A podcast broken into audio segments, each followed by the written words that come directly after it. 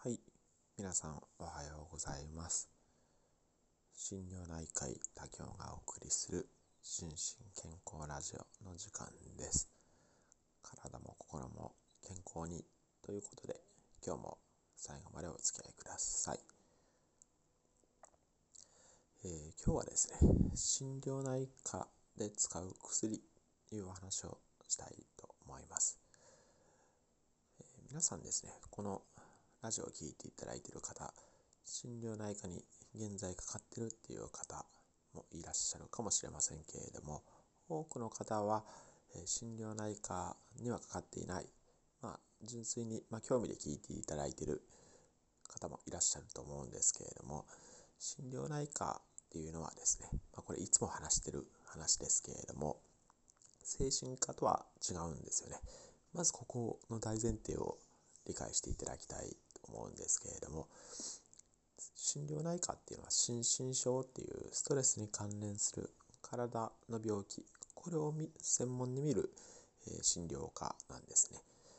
で一方で精神科っていうのは精神の病気、メンタル疾患とも最近言われたりしますけれども、まあ多くは、ま、例えばうつ病とかですね、え統合失調症とか、あと、まあ、躁うつ病とかもありますよね。双極性障害と言いますけれども、こういったあの精神の病気、これを専門的に見られるのが精神科の先生ということになります。で、えー心療内科っていうのは、まあ、心身症というストレスに関連する体の病気を見るわけなんですけど、じゃあ心身症ってどういうものがあるかというと、まあ、例えば、片頭痛とかですね、片頭痛持ってらっしゃる方結構いるんじゃないかなと思いますけれども、これストレスで明らかに悪くなるんですよね。とか、あと、糖尿病ですね。糖尿病って心身症なんていうふうに、えー結構聞かれたりもするんですけども、のすごい心身症ですよね。えーストレスとか、えーそういうのがかかると、まあ、やけ食いしてしまったりとかもして、え悪くなるっていうのもあります。であとは気管支喘息とかですね。あとは甲状腺っていう喉喉のところにですね、えーホルモンを出す臓器があるんですけれども、これがあの甲状腺機能亢進症といって、まあ、別名バセドウ病とかいうふうにも言ったりしますけれども、こういったような病気が全て心身症ということになります。他にももう言い出したら心身症きりがないんですけれども、例えば過敏性腸症候群とかですね、機能性ディスペプシアとかですね、アトピー性皮膚炎とかですね、えー経前症候群とかですね、もうもういろいろあるんですけれども、えーとかく、まあ、心身症っていうのを専門に見るのが心療内科ということになります。はい。で、ちょっと前提の話が長くなりましたけれども、そういった感じで、えーじゃあ心身症を見る心療内科では、えーどういったお薬が出るのかっていう、まあ、初めのお話ですね、に戻ると、えー大きく2つにまず分けて考えると分かりやすいかなというふうに思います。えー一つは、まあ、普通に体の病気ですので、その体の症状に対する薬ですね。これをお出します。えー例えば、何でもいいですけども、まあ、過敏性腸症候群の方であれば、えーお腹の痛み止めとか、あるいは下痢が出る方だったら下痢止め、便秘型の方だったら、えー下剤ということになりますよね。そういったお薬を出しますし、あとは喘息の方に関しては、もう喘息の治療っていうのは吸入ステロイドっていうステロイドという免疫を抑えるお薬ですね。これを吸う、まあ、1日1回とか2回とか吸うっていうのがもう治療の大原則になりますので、この吸入のステロイド薬を飲んでいただく、あ、吸っていただくために、お薬を出す。あとはそうですね、片頭痛とか、あと、まあ、緊張型頭痛っていう、まあ、肩こりのひどい版みたいなのもあるんですけれども、こういった方に関しては、まあ、痛み止めですね、同じように。えー特に片頭痛の場合には、まあ、発作の予防のお薬と発作のお薬っていう全く別のお薬になりますので、えーこういったようなお薬をお出しするとか、そういった感じで、まあ、まず一つ目としては、体の症状に対応するお薬、こういったお薬が出ることがあります。はい。で、二つ目、二つ目はですね、えー、精神面に作用するお薬、心に作用するお薬ということで、これ必ずしも出るわけではないんです。えっと、一般的な誤解としてはですね、これまあ精神科と、えー、ごっちゃになっている部分で誤解されている部分もあるんですけれども、心療内科っていうのは、あの本当に心身症っていうストレスに伴う体の病気を見る診療科なので基本的に体の対応がうまくいけばですね別にそれであのある程度対応できるんですよね。ただ、えー、ひどい方症状がひどい方の場合には、えー、この体の薬と心の薬両方を使わないといけないっていうことがあったりもします、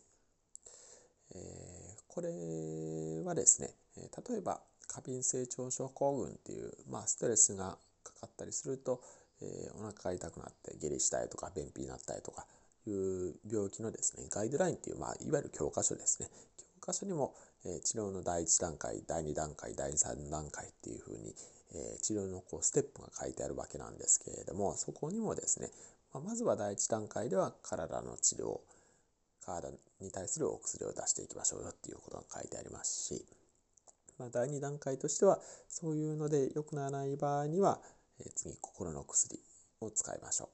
う。それでも良くならない場合には、まあ、我々みたいな、まあ、専門家に、え、相談っていうこういう治療のステップが書いてあるぐらいで、ま、まずは体の薬を、え、使っていくということが治療上必要になってきます。はい、でちょっと話戻りますけれどもじゃあ心の薬ですね。心の薬にはどういうものがあるかっていうようなあお話ですけれども、まあ、大きく分けるとですね、まあ、我々が比較的よく使う、え心の薬っていうのは3種類あります。えー、一つは、えー、抗不安薬っていうものですね。抗不安薬、まあ、一般的に言う、えー、精神安定剤、安定剤ですね。いうのが一つ。で、二つ目が、えー、睡眠薬ですね。睡眠が十分に取れていなくてっていう方の場合には睡眠薬を使う。で、3つ目。3つ目は抗うつ薬ですね。えー、これ抗うつ薬というと、まあ、もともとは当然、まあ、うつに対するお薬なんですけれども、実は今、うつ以外の、えー、効能効果というか、そういうのもいろいろ証明されていまして、一番は痛みですね。痛みに対しても結構、えー、効くということが示されていて、まあ、実際、えー、痛みの患者さんに我々抗うつ薬っていうのをお出しするというのは、まあ、しばしばあります。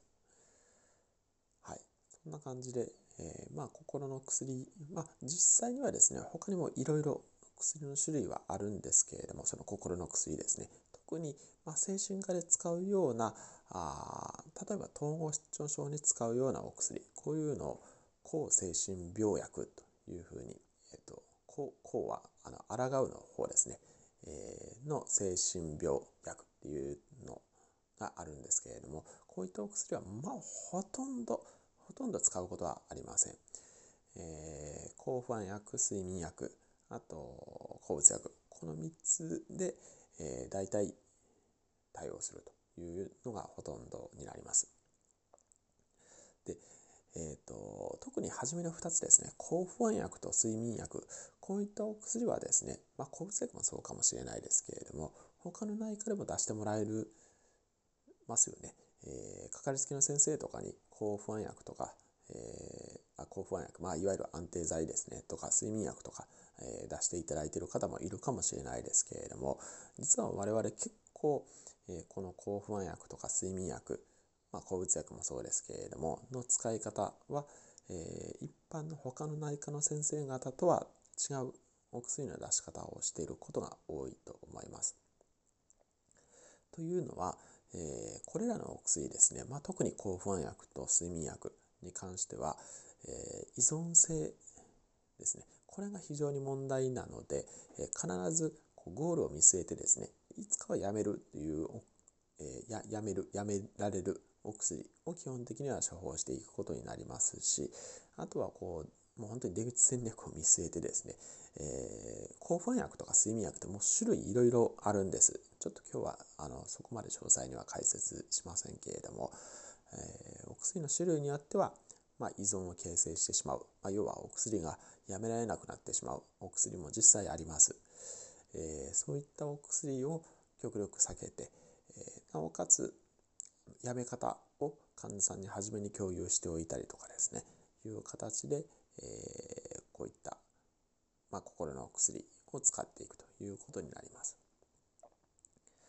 はい。というわけで、ちょっと今日はこれ以上長くなりそうなんで、えーと、心療内科では心身症というストレスに伴う体の病気を見るというお話と、その心身症に対するお薬として、体の薬と心の薬の両方を、まあ、我々心療内科医は用いていくんだよというお話をさせていただきました。はい、最後までお付き合いいただきましてありがとうございました。体も心も健康にということで、今日も一日張り切ってまいりましょう。では。